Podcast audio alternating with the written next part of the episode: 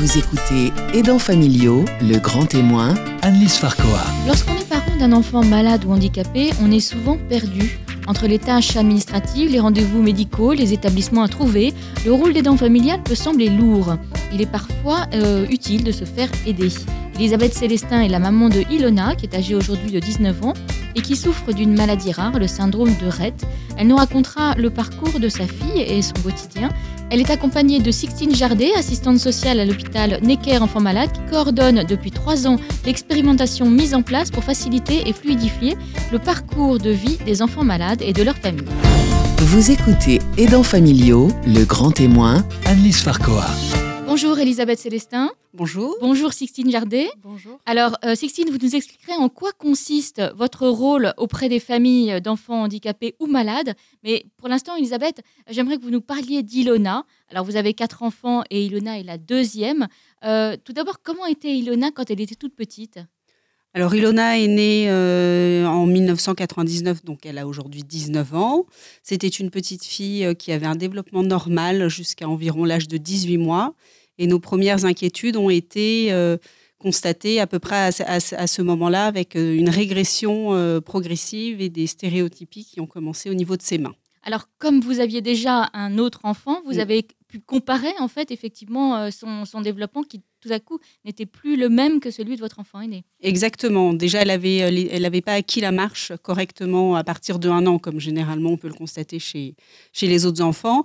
Et mes premières inquiétudes ont même été euh, avant, à partir de neuf mois. J'ai eu donc un petit, un petit peu de d'errance diagnostique où j'ai un petit peu couru les médecins euh, pédiatres et les hôpitaux de Paris pour euh, finalement avoir un diagnostic à l'âge de 4 ans. Parce que qu'est-ce qu'on vous disait en fait? On vous disait euh, ne vous inquiétez pas ou ça va finir par arriver ou Le- est-ce qu'on vous disait ah c'est quand même préoccupant? Elle est flemmarde. Ma Oui. fille était flemmarde. Voilà, je pense que je ne suis pas la seule à qui on ait pu dire ça. Euh, on m'a fait aussi beaucoup culpabiliser parce que j'avais euh, arrêté d'allaiter ma fille. Elle, avait, euh, elle ne grossissait pas assez, donc euh, on m'a fait aussi culpabiliser par rapport euh, à un sevrage trop, trop rapide. Voilà, Enfin, je pense que je ne suis pas la seule mère à qui on ait pu donner des sentiments de culpabilité importants. Alors du coup à, l'âge de 4 ans euh, on vous dit euh, effectivement on vous pose un diagnostic et quel est-il? Alors, le syndrome de Rett. euh, et à l'époque, j'étais enceinte. Enfin, je- non, j'avais j'avais même mon, premier, mon troisième fils qui avait un an. Donc, on a commencé les recherches génétiques, j'étais enceinte. D'accord. Donc, le syndrome de Rett, c'est donc une maladie génétique qui, heureusement, est de nouveau et qui ne touche que, principalement que les filles. Euh, et je dis euh, heureusement parce que mon troisième enfant était un garçon. Donc, euh, on a vite été rassurés sur le diagnostic euh, qui ne concernait que ma fille. Et ce diagnostic a été fait à l'hôpital Necker. Mais vous avez quand même voulu avoir un quatrième enfant Bien sûr, bien sûr, mais qui là, qui était un garçon aussi qui a été un garçon, mais pour lequel nous avions fait des tests. Euh, on avait fait un dépistage prénatal. Euh, J'avais fait, j'ai passé une amyosynthèse. J'avais en plus plus de 38 ans à l'époque, donc euh, ça se, ça s'approprie. Voilà, c'était d'autant plus approprié. Alors justement quand, euh, quand Ilona avait 4 ans, où est-ce que vous en étiez professionnellement? J'avais tout arrêté, comme beaucoup de, de mamans qui ont un enfant pour qui le parcours est un petit peu compliqué. Euh, J'avais arrêté, alors le contexte était un peu différent, ma société avait été rachetée et je n'avais pas voulu suivre euh, euh, le poste qu'on m'avait proposé pour continuer dans un autre. Je travaillais dans un laboratoire pharmaceutique. L'élo- L'éloignement était trop important pour moi et donc j'ai arrêté. Au début, ça a été subi et puis ensuite, c'est devenu un choix pour m'occuper de ma fille, mais dans tous les cas, j'ai mis du temps à, retrouver un emploi par la suite. Alors, quelles ont été euh, concrètement les répercussions de, la maladie de votre fille euh, sur votre vie sociale, votre vie personnelle, votre vie de famille?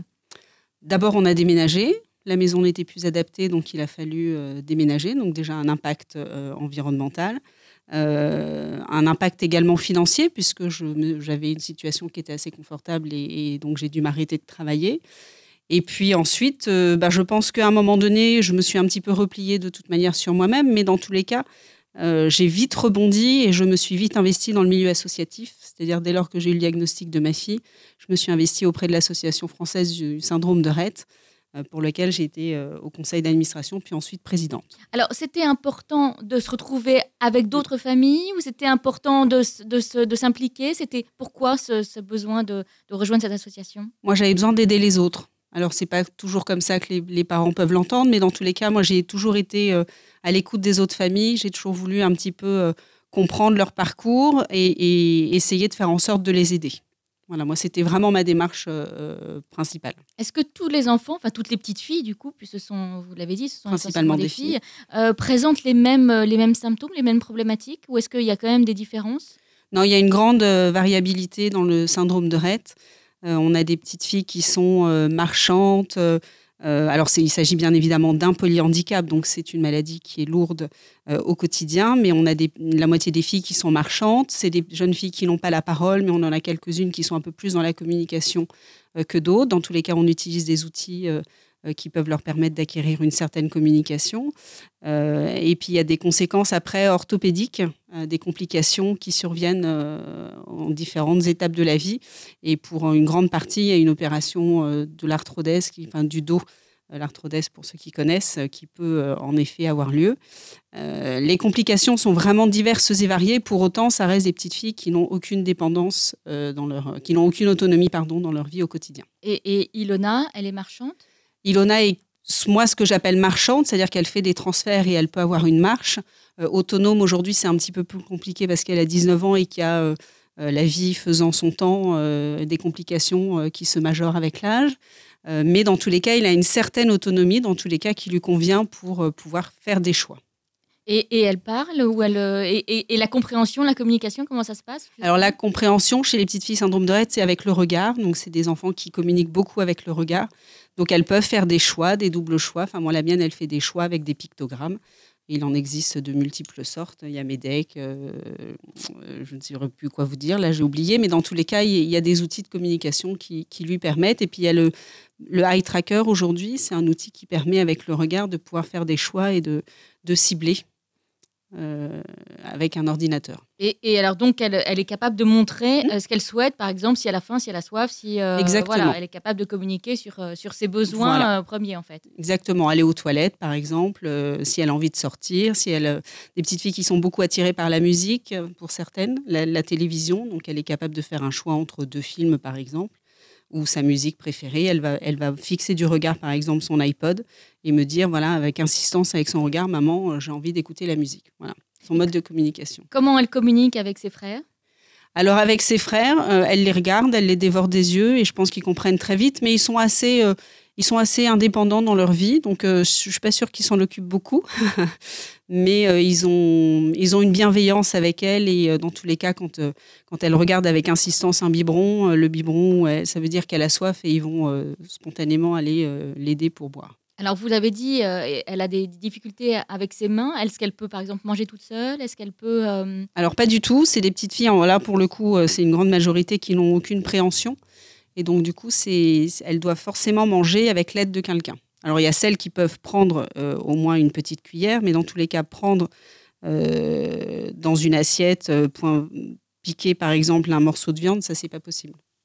Alors vous avez dit qu'effectivement quand elle a eu à peu près deux ans, c'est ça, 18 mhm. mois, deux ans, elle a commencé à régresser un petit peu, c'est là que vous vous êtes inquiété. Est-ce qu'elle continue à, régresser ou est-ce que ça s'est stagné maintenant ou est-ce qu'elle elle peut faire des progrès? Est-ce que vous, en, c'est possible, ça? C'est envisageable? Dans le syndrome de Rett, il y a une spécificité.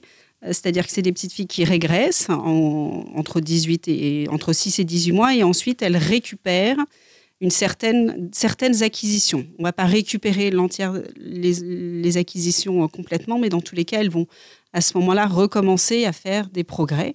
Et c'est, on va dire, entre, euh, je ne sais pas, euh, deux ans et euh, dix ans qu'il faut, qu'il faut vraiment accentuer, exactement la prise en charge, la rééducation. Et alors justement, c'est quoi, c'est quoi cette prise en charge? C'est quoi cette rééducation? Alors elle est pluridisciplinaire, c'est principalement de la kinésithérapie, de la psychomotricité, de l'ergothérapie bien évidemment, les éducateurs spécialisés, enfin tout ce qu'on connaît nous dans les établissements instituts médico-éducatifs principalement. Hein, il y a le CESAD, euh, il y a d'autres formules. Il y a aussi le libéral pour ceux qui n'ont pas de place, parce que ça aussi c'est un, des sujets. Mais, euh, mais dans tous les cas, c'est euh, une rééducation pluridisciplinaire et adaptée à chaque enfant. Alors, quand elle, j'imagine qu'elle n'a pas pu euh, suivre une scolarité euh, ordinaire, euh, mhm. vous avez été obligé de la mettre dans un, institut spécialisé, médicalisé, mhm. un, IME. à partir de quel âge? Et est-ce que ça a été difficile justement de trouver un établissement spécialisé? Alors, moi j'ai eu la chance, j'ai eu un parcours assez facilité assez facilité et assez, facile dans tous les cas et qui, j'ai fait de belles rencontres dans, dans mon parcours. C'est-à-dire que le médecin, mon médecin généraliste à l'époque travaillait dans un institut médico-éducatif et c'est elle qui la première fois m'a dit ça serait bien qu'Ilona intègre une école spécialisée. Moi j'ai toujours appelé ça une école, d'abord parce que ça, on parle d'apprentissage pour ses enfants et c'est clair que nous Ilona a été euh, intégrée dans cette école à partir de 5 ans. Euh, ce qui est plutôt euh, l'âge assez classique. Pour autant, avant, elle était en halte garderie euh, avec une dérogation. Dans une halte garderie classique Tout à fait classique, euh, et euh, avec du personnel parfaitement bienveillant. Euh, voilà. Donc moi, ça a été assez facile. Il existe pour autant des, des, parents qui souhaitent que leurs enfants en maternelle puissent intégrer le parcours classique. C'est tout à fait possible pour une petite fille syndrome de Rett, dès lors qu'il y a une bienveillance de la part des instituteurs et des directeurs. Donc c'est le choix des parents en fait de, de se dire euh, euh, elle continue un parcours classique ou elle euh, ou elle euh, intègre un parcours un petit peu euh, Oui. euh, en parallèle en fait. Voilà, alors classique dans une école qu'on dit ordinaire, c'est un petit peu avec des horaires aménagés, c'est une demi-journée assistée avec une AVS, bien évidemment, mais dans tous les cas, c'est tout à fait faisable. Et pourquoi vous vous avez fait le choix de, de, de ne pas la mettre dans un établissement classique Parce, justement? parce que je trouvais que dans la halte garderie où elle était, euh, ils avaient parfaitement compris euh, ses, choix, ses demandes, son parcours. Et puis elle avait, euh, je faisais beaucoup de, séances en libéral, donc euh, ça m'a- ça m'apportait une certaine flexibilité aussi dans les horaires, ce que je n'aurais pas eu à l'école. Et j'avais pas envie de me battre, tout simplement. J'avais pas envie d'aller toquer à une porte, quémander. Euh, moi, pour moi, c'était facile comme ça, et elle y était bien. Voilà, donc euh, je voulais privilégier son bien-être avant tout. Donc elle est rentrée dans cette euh, IME Mhm. à 5 ans. Euh, vous allez nous dire où elle en est maintenant et le- vous allez nous dire aussi quel a été le, le reste de son parcours. Mais pour l'instant, on fait une petite pause. Vous restez avec nous. Jusqu'à 10h, Aidants familiaux, le grand témoin, Annelise Farcoa. Nous sommes toujours avec Elisabeth Célestin et Sixtine Jardet. Elisabeth, vous nous parliez euh, de votre fille Ilona qui était rentrée en IME à l'âge de 5 ans. Elle y est restée, euh, elle y est toujours? Alors, elle a changé d'IME puisque celui dans lequel elle était euh, euh, se hum, terminait vers 14 ans. Donc, elle y est restée 7 ans et ensuite, elle a intégré un autre établissement euh, qui était donc adapté à son âge jusqu'à l'âge de 20 ans. Donc, on est bientôt ben, à la fin de, de cette euh, inclusion dans... Voilà, j'ai fait le petit dossier MDPH pour euh, demander... La Maison euh, départementale des personnes handicapées. Oui, et- pardon. oui, et les parents qui, qui connaissent ce parcours savent que c'est pas facile. Voilà. hein, euh, et donc, du coup, on attend bah, la réponse de, de, de la commission pour euh, voir quelle sera ensuite l'orientation qui sera certainement en masse. Euh, et on va privilégier euh, la proximité, donc euh, à côté de la maison. C'est-à-dire que c'est euh, c'est vous qui dites euh, voilà voilà ce qu'on souhaite. Est-ce que c'est la MDPH qui vous conseille quelque chose ou est-ce que c'est euh, ça peut être par exemple l'hôpital Necker? On va demander à Sixtine, Sixtine Jardet. Est-ce que euh, est-ce que vous en tant qu'assistante sociale, est-ce que euh, vous intervenez dans ce justement dans ce choix d'établissement? Oui, alors dans ce cadre, par exemple, de- des demandes MDPH, on a construit un tutoriel qui permet de bien remplir son projet de vie. Il est accessible sur YouTube et c'est vrai que quand on réalise ce dossier, il y a toute une partie administrative qui est assez simple à remplir, une partie euh, euh, certificat médical et ensuite cette partie projet de vie, ce que l'on souhaite. Et c'est extrêmement compliqué pour des parents de se projeter euh, alors que bah, la vie c'est au jour le jour quand on a un enfant handicapé. Et, du coup, ça permet un petit peu de, prendre du recul sur sa, situation et de permettre à la commission de bien comprendre le quotidien de la famille. Euh, nous, on les accompagne sur euh, la rédaction justement de ce, dossier. Et puis, euh, on oriente beaucoup aussi, oui, sur les possibilités qu'il y a selon la pathologie, selon les priorités de la famille aussi, ce qu'elle souhaite. Euh, on est à l'écoute de tous ces éléments. Parce que vous, à la fois, vous connaissez la famille, vous connaissez euh, les enfants, euh, les jeunes, et vous connaissez aussi sans doute la plupart des établissements. Donc, vous savez à peu près quels sont les, les établissements qui seraient le- le- les, les mieux pour les plus compatibles, enfin, je veux dire. On connaît, oui, le- beaucoup d'établissements, en tout cas, qui, qui euh, seraient adaptés pour l'enfant. Après, on les connaît pas tous parce qu'à l'hôpital Necker, on, accueille beaucoup, beaucoup d'enfants qui sont atteints de maladies rares euh, et de, un petit peu partout de toutes les régions en France. Donc, c'est compliqué pour nous de connaître tous les établissements. Donc, ça, c'est une particularité euh, dans cet hôpital quand on travaille, nous, assistantes sociales, dans un centre de référence. Alors, comment ça se passe? C'est-à-dire que euh, quand on est parent et qu'on cherche un établissement pour son enfant, est-ce qu'on visite des établissements ou est-ce qu'on a des rendez-vous ou est-ce que euh, euh, ça se passe juste, on, a, on reçoit un papier disant votre fille va être accueillie dans tel établissement à telle Ben, date? Je vais, je vais profiter de l'antenne pour demander à tous les directeurs d'établissements d'ouvrir leurs portes. Ça serait déjà très bien. On a aujourd'hui des établissements qui font des journées portes ouvertes. Euh, ça, ça commence à se voir. Euh, moi, j'en connais déjà deux en Ile-de-France. Euh, on a aussi des établissements qui euh, acceptent quand les parents euh, téléphonent euh, de rencontrer les parents avant même que le dossier euh, soit étudié par la commission. Maintenant, il existe encore beaucoup d'établissements qui ne souhaitent pas que les parents euh, viennent visiter l'établissement et qui ne souhaitent pas ouvrir leurs portes. Donc, euh, je, le déplore. Pour autant, moi, j'ai eu cette chance de pouvoir visiter l'établissement avant d'y inscrire ma fille, euh, de pouvoir rencontrer, à l'époque, c'était une directrice, et de pouvoir me faire une idée parce que le choc est quand même un peu violent. Euh, on est confronté à des enfants, euh, tout handicap confondu.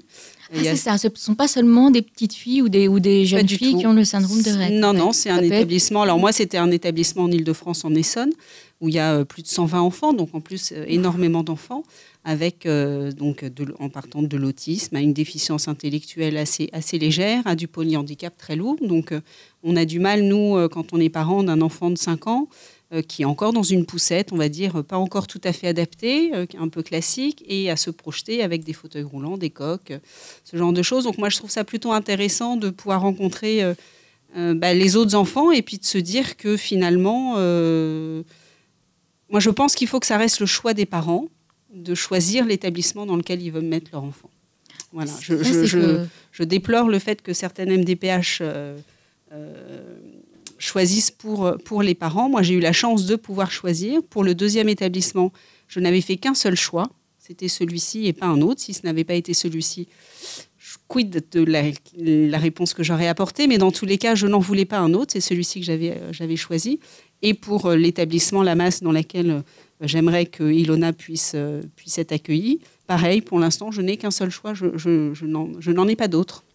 Euh, ce qu'il y a, c'est que euh, on entend bien ce que dit Elisabeth. Elisabeth, elle, euh, elle, elle, elle sait ce qu'elle veut, elle, euh, elle, elle fait son choix, elle cherche elle-même, mais j'imagine que vous, vous tombez sur des parents qui sont complètement perdus, c'est-à-dire peut-être qu'ils viennent de province, euh, qui sont obligés de, déménager, qui ne, ne savent pas vraiment euh, vers qui se tourner, et ça, euh, ça, doit être euh, extrêmement compliqué. On voit, oui, des, familles qui viennent de loin, donc l'éloignement géographique, ça facilite pas la communication avec bah, les personnes ressources hein, de, proches du domicile. Il y, a- toutes ces difficultés-là à prendre en compte. Il y a énormément de conséquences sur tous les aspects de la vie. hein. La vie, euh, bah, Elisabeth, euh, par rapport à son travail, euh, par rapport, euh, ça peut créer un isolement hein, d'être comme ça euh, tous les jours en train d'essayer de coordonner euh, les soins, euh, euh, le- les rendez-vous avec euh, les rééducateurs. euh, tous ces aspects-là sont extrêmement compliqués à gérer au quotidien, à coordonner.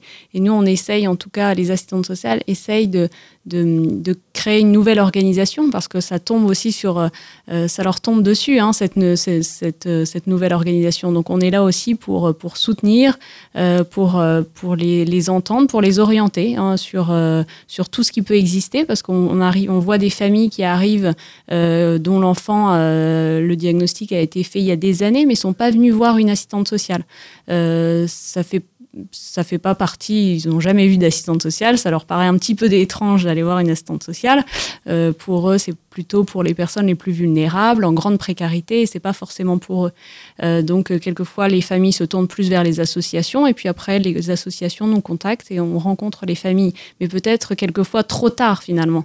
Le- L'idéal, ce serait de voir les familles et de prévenir un petit peu toutes ces difficultés, tous ces points de rupture que l'on peut identifier, que l'on a identifié à l'hôpital Necker, euh, grâce à une expérimentation que j'ai coordonnée pendant trois ans avec le soutien de la Fondation Groupama.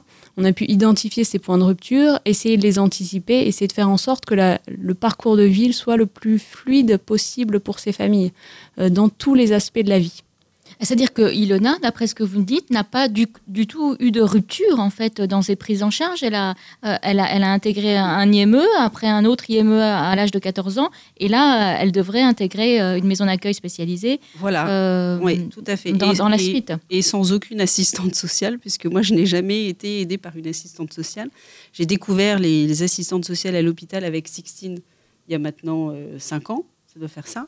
Euh, mais à l'époque, non, je ne connaissais, je, n'avais pas connaissance de cette aide, sinon je l'aurais certainement euh, demandé de toute manière, même si euh, pour autant, je pense que j'ai fait des, erreurs dans, le montage de mon dossier MDPH au, au, tout début, ça c'est une certitude. mais j'ai eu cette chance que ça soit fluide parce qu'à chaque fois j'ai été accompagnée par les bons médecins. Voilà, je pense que euh, moi, j'ai, Ilona a toujours eu un parcours avec des soignants qui ont été très bienveillants, et aussi bien dans sa prise en charge à elle que dans la prise en charge de, des parents. Voilà. Donc, euh, j'ai, j'ai pas eu, euh, on n'a pas eu du tout de rupture avec elle. Moi, ma rupture, elle a plutôt été pour moi, pour mon, pour mon travail. Voilà, tout à fait. Euh, mais alors là, du coup, euh, Ilona va intégrer euh, une, une, masse. Est-ce qu'il va y avoir d'autres changements dans, dans, sa vie? Est-ce qu'elle va garder les, les, mêmes orthophonistes, les mêmes ergothérapeutes, les mêmes... On change tout. On ah oui, tout. va changer. On change tout. D'abord, elle change de, on change de département. parce que nous, entre-temps, on a déménagé, donc on se rapproche, elle va se rapprocher de la maison. et puis surtout, dans les masses, il n'y a pas d'éducatif. Aujourd'hui, pourquoi est-ce que je ne suis pas pressée qu'elle sorte de son IME non plus hein, je, remercie euh, l'amendement Creton pour ça. C'est qu'aujourd'hui, elle, a une, elle va à l'école, elle va au collège, euh, elle a une institutrice spécialisée euh, qui lui donne des cours, adaptés bien évidemment à son, son apprentissage. elle a de la kiné, elle a de la psychomote. Je ne sais pas aujourd'hui quelle sera, enfin demain, quelle sera sa prise en charge en masse. Je ne suis pas sûre qu'il y ait de l'éducation, une éducatrice spécialisée. Je ne suis pas sûre qu'il y ait une prise en charge kiné en tous les cas tel que moi je l'entends, pour préserver euh, son, peu d'autonomie dans la marche. Voilà, tout ça, pour moi, c'est encore de l'inconnu. Et j'avoue que je ne suis pas très pressée de le découvrir. Elle devrait être interne ou euh, comment ça se passe? Elle est déjà interne. Euh, elle est déjà interne. Elle sort les week-ends, elle sort pendant les vacances Elle sort les week-ends, pendant les vacances. Elle rentre à la maison euh, à peu près la moitié des vacances scolaires, puisque moi j'ai des enfants qui sont scolarisés. Euh, et elle rentre à la maison les week-ends, ce qui fait trois nuits à la maison et, et quatre dans son IME actuellement. Mais tout ça a été mis progressivement. C'est-à-dire qu'on a commencé par une nuit par semaine, par deux, par trois. Et puis quand je me suis sentie prête et surtout prête à retrouver une vie euh, active, euh, c'est là où, elle a été en, en, internat. Et la masse, ça va être la même chose Ça va être, elle va sortir aussi les week-ends? Alors la masse, il y a plusieurs fonctionnements dans les masses. il, y a, il, y a, une semaine sur deux, il y a euh, une semaine sur trois, ils sont externes. Voilà, ça dépend vraiment euh, de, des établissements. Et j'avoue que je ne me suis pas encore tout à fait renseignée sur, euh, sur la, masse qui sera à côté de chez nous. je crois que c'est dans tous les cas, il y a de l'internat, il est ouvert toute l'année, ça je le sais. Et puis, par contre, il y a un nombre minimum de jours, maximum de jours où, où ils peuvent sortir. Alors, vous allez nous expliquer euh, ce que vous faites maintenant, puisque vous nous avez dit que vous avez repris une activité professionnelle, euh, et ce que vous espérez pour euh, Ilona dans la suite de l'émission? Et pour l'instant, on refait une petite pause. Jusqu'à 10h. Aidants familiaux, le grand témoin. Annelise Farcoa toujours avec Elisabeth Célestin et Sixtine Jardet. Euh, Elisabeth, vous nous avez expliqué euh, que votre fille allait euh, bientôt, mais vous n'êtes pas pressée, hein, vous l'avez dit, rentrer dans une masse. elle va être interne, mais elle est déjà interne. Vous avez repris une, activité professionnelle il y a quelques années. Alors qu'est-ce que vous faites? Parce que vous étiez dans le milieu médical, c'est ça? Alors, pas tout à fait. au tout début de ma carrière, donc il y a fort longtemps, j'étais, j'ai travaillé pour un laboratoire pharmaceutique, mais j'étais au niveau du marketing. D'accord. Donc pas du tout médical, mais euh, déjà avec une influence euh, dans le domaine médical. Donc vous avez arrêté quand Sixtine, euh, quand Sixtine, pardon, Sixtine. Elle pourrait être ma fille, mais comme quand, quand Ilona avait 4 ans. Oui. Tout à fait. pour vous occuper vraiment à plein temps de votre fille. Et puis, vous vous, avez, vous, vous êtes dit que vous, ça, ça, vous manquait quand même. et ça, c'est quelque chose que vous pouvez conseiller aux parents de, de ne pas complètement lâcher le milieu professionnel? Alors moi, ça s'est pas présenté à moi, mais c'est vrai que si, ça avait, si ma, ma société n'avait pas été rachetée, je pense que je n'aurais pas arrêté. Ah oui. Voilà, je pense que euh, à l'époque, j'étais tout à fait euh, lancée pour, euh, pour continuer dans, dans, la société dans laquelle je travaillais. Il se trouve que la vie en a voulu autrement, et puis ensuite j'ai eu un troisième enfant. Je suis restée en congé parental. J'ai adoré m'occuper de mes enfants, donc pour moi, je l'ai pas du tout mal vécu. j'ai surtout beaucoup comblé avec le milieu associatif, donc avec une association et puis deux et puis trois. Enfin voilà, j'ai vraiment été assez active pendant pas mal d'années, 11 ans hein, pour, pour être honnête. Et puis ensuite, j'ai euh, eu un, manque, un besoin. Et, euh, là, la seule, on va dire, possibilité ou opportunité qui s'offrait à moi pour caler avec mes horaires, c'était auxiliaire de vie scolaire. Donc j'ai été auxiliaire de vie scolaire pendant 3-4 euh, ans. Et puis là, j'ai eu mon petit dernier, mon petit quatrième qui est arrivé. Donc j'ai refait un petit break. Et puis quand il a été, eh ben, temps de me relancer, euh, je me suis dit, là maintenant, je reprends euh, ma petite carrière que j'avais arrêtée 17 ans auparavant. Et euh, j'ai repris mon petit sac à dos, j'ai refait mon petit CV, et puis je me suis relancée. Donc quoi? Alors, il se trouve que, pareil, la vie est faite de rencontres. Et quand j'étais à l'Association française du syndrome de Rett, j'ai beaucoup travaillé avec un des médecins, neuropédiatre. et on a monté le projet ensemble du centre, un centre de référence dans les maladies rares, le syndrome de Rett. et on a décidé de monter ensemble le projet sur Necker. Donc aujourd'hui, je suis euh, coordinatrice de parcours de santé des enfants atteints du syndrome de Rett, puisque je connais un, petit peu la question, que j'ai eu l'occasion de rencontrer beaucoup de familles. Voilà, donc aujourd'hui, je, redonne, euh, je suis facilitatrice dans tous les cas pour les parents euh, dans, dans cet hôpital qui est l'hôpital Necker avec cette neuropédiatre. Alors, Sixtine Jardet, là, effectivement, on entend Elisabeth qui a arrêté de travailler, mais effectivement, pas forcément euh, à cause d'Ilona. Il y a beaucoup de parents, il y a beaucoup, surtout de mamans, qui malheureusement euh, euh, sont obligés de s'arrêter de travailler. Vous, vous conseillez quand même de faire ce que Elisabeth a fait, c'est-à-dire au moins de garder euh, un lien avec des associations et tout ça, un lien social pour pas complètement s'enfermer? Alors oui, effectivement, il y a beaucoup, beaucoup de parents, un des deux parents qui est obligé d'arrêter de travailler ou en tout cas baisser son activité professionnelle, changer de profession aussi. Ça, euh, on s'est beaucoup rendu compte que bah, le, sens aussi que l'on donne à son travail est différent peut-être aussi. On voit la vie différemment. donc des parents qui se réorientent aussi beaucoup. Euh, nous, on conseille rien. On, voit en fonction de la famille ce qu'ils souhaitent, et puis euh, en fonction de euh, voilà s'ils ont envie d'arrêter, arrêter à un moment donné, et, ben on, soutient leur leur choix, et puis on essaye de les orienter vers vers un dispositif qui permet de de pour, pour, la famille qui soit plus, plus facile et, en tout cas le plus juste possible. Parce qu'effectivement, être aidant et être à la maison, euh, euh, c'est euh, voilà, c'est très difficile parce qu'on s'isole complètement. On peut s'isoler effectivement. Donc l'idée c'est aussi de prévenir cet isolement. Donc essayer de faire en sorte que la famille continue à voir bah, ses amis, un, temps pour eux, un temps pour toutes ces mamans parce qu'il y a beaucoup de mamans qui arrêtent de travailler. Donc qu'elles ne s'oublient pas non plus et, un temps pour elles, une une activité, que ça, que ça soit sportive ou autre, mais essayer qu'elles elles aussi prennent, prennent un petit peu de, de temps euh, pour elles et euh, pas, pas oublier aussi le reste de la fratrie parce que ça existe aussi. Euh, tout est orienté vers l'enfant handicapé et puis finalement au détriment quelquefois, de, sans le vouloir, hein, mais au détriment de, de la fratrie.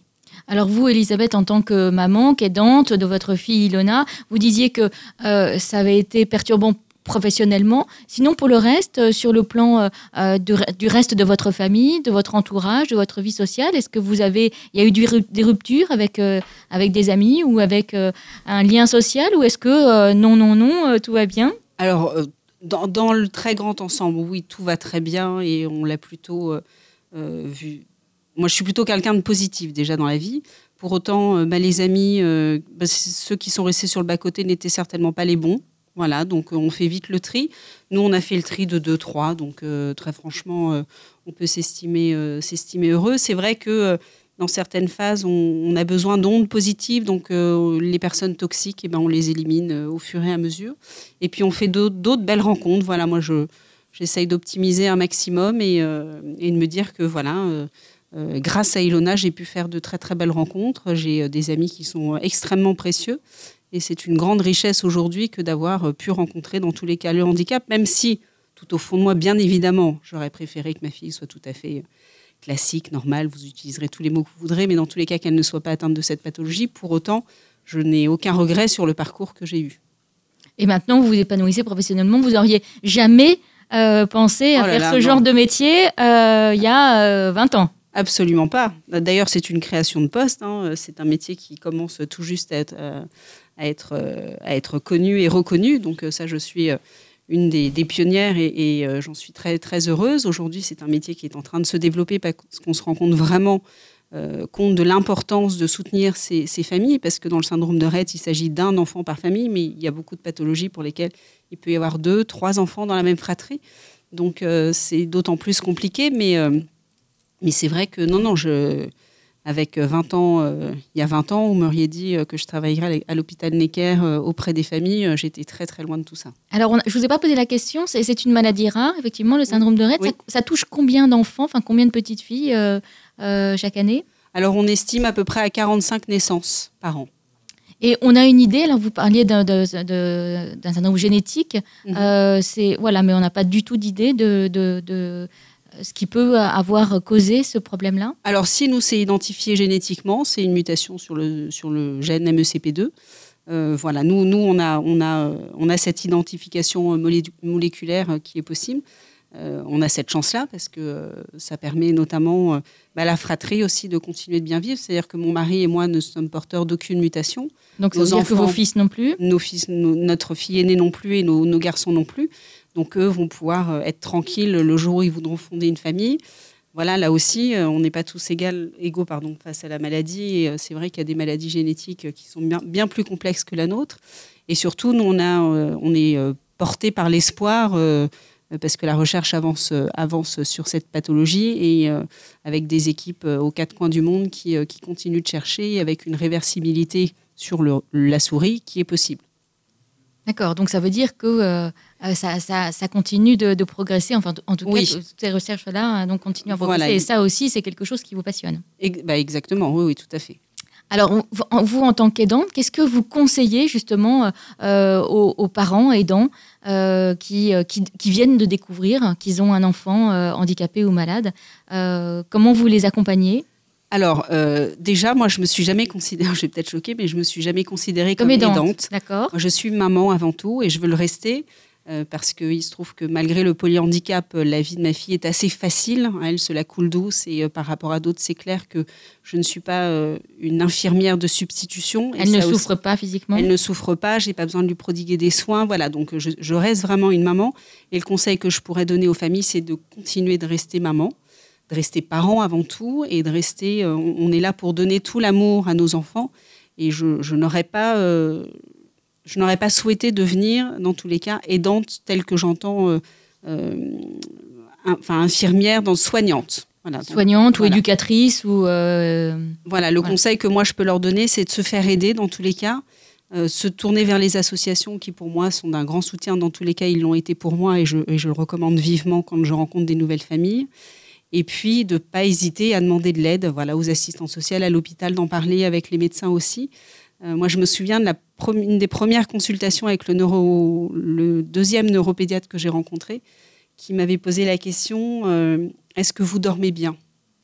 Et c'est une question que je continue de poser aux parents parce qu'un parent qui ne dort pas bien, c'est un parent qui souffre, c'est un parent qui peut déprimer.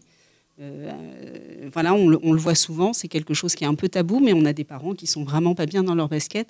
Et, et je pense que c'est important d'écouter les parents.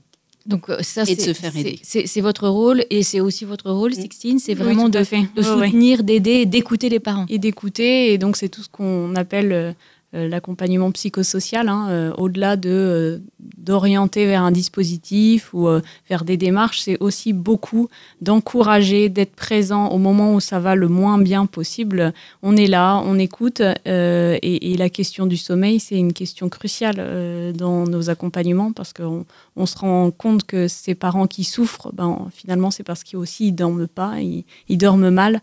Et, euh, sur la durée, bah, il faut tenir euh, et il faut faire très très attention à, à tous ces aspects-là. Et ça peut être aussi quelquefois quand on, a, on, on vit avec un enfant qui dort mal. Oui. Euh, Oui. Voilà, Ça Donc, se oui, rajoute. Voilà, ça, ça- Ouais, ouais. voilà, ça- c'est effectivement euh, aussi le problème. Alors rappelez-nous euh, le, le nom de l'association, des, des, des différentes associations euh, euh, concernant le syndrome de Rett. Alors nous, c'est l'association française du syndrome de Rett. voilà, principalement. Après, il existe plein d'autres associations pour aider les aidants, il y a l'association française des aidants, mais là, je n'ai pas du tout préparé. Oui, oui, mais ça, on mettra toutes les informations sur notre site. Euh, et pour vous contacter, de toute façon, c'est directement à l'hôpital Necker, j'imagine. Voilà, tout à fait. Euh, et puis après, sinon, par via l'association, sans aucun problème également. Merci beaucoup à toutes les deux d'être venues nous voir ce matin. Merci et puis euh, embrassez bien Ilona de notre part. c'est très gentil. j'espère, euh, j'espère à bientôt. Tenez-nous au courant. revenez nous voir quand elle sera dans sa masse. Vous nous direz comment ça se passe. merci. Merci. Au revoir. Merci.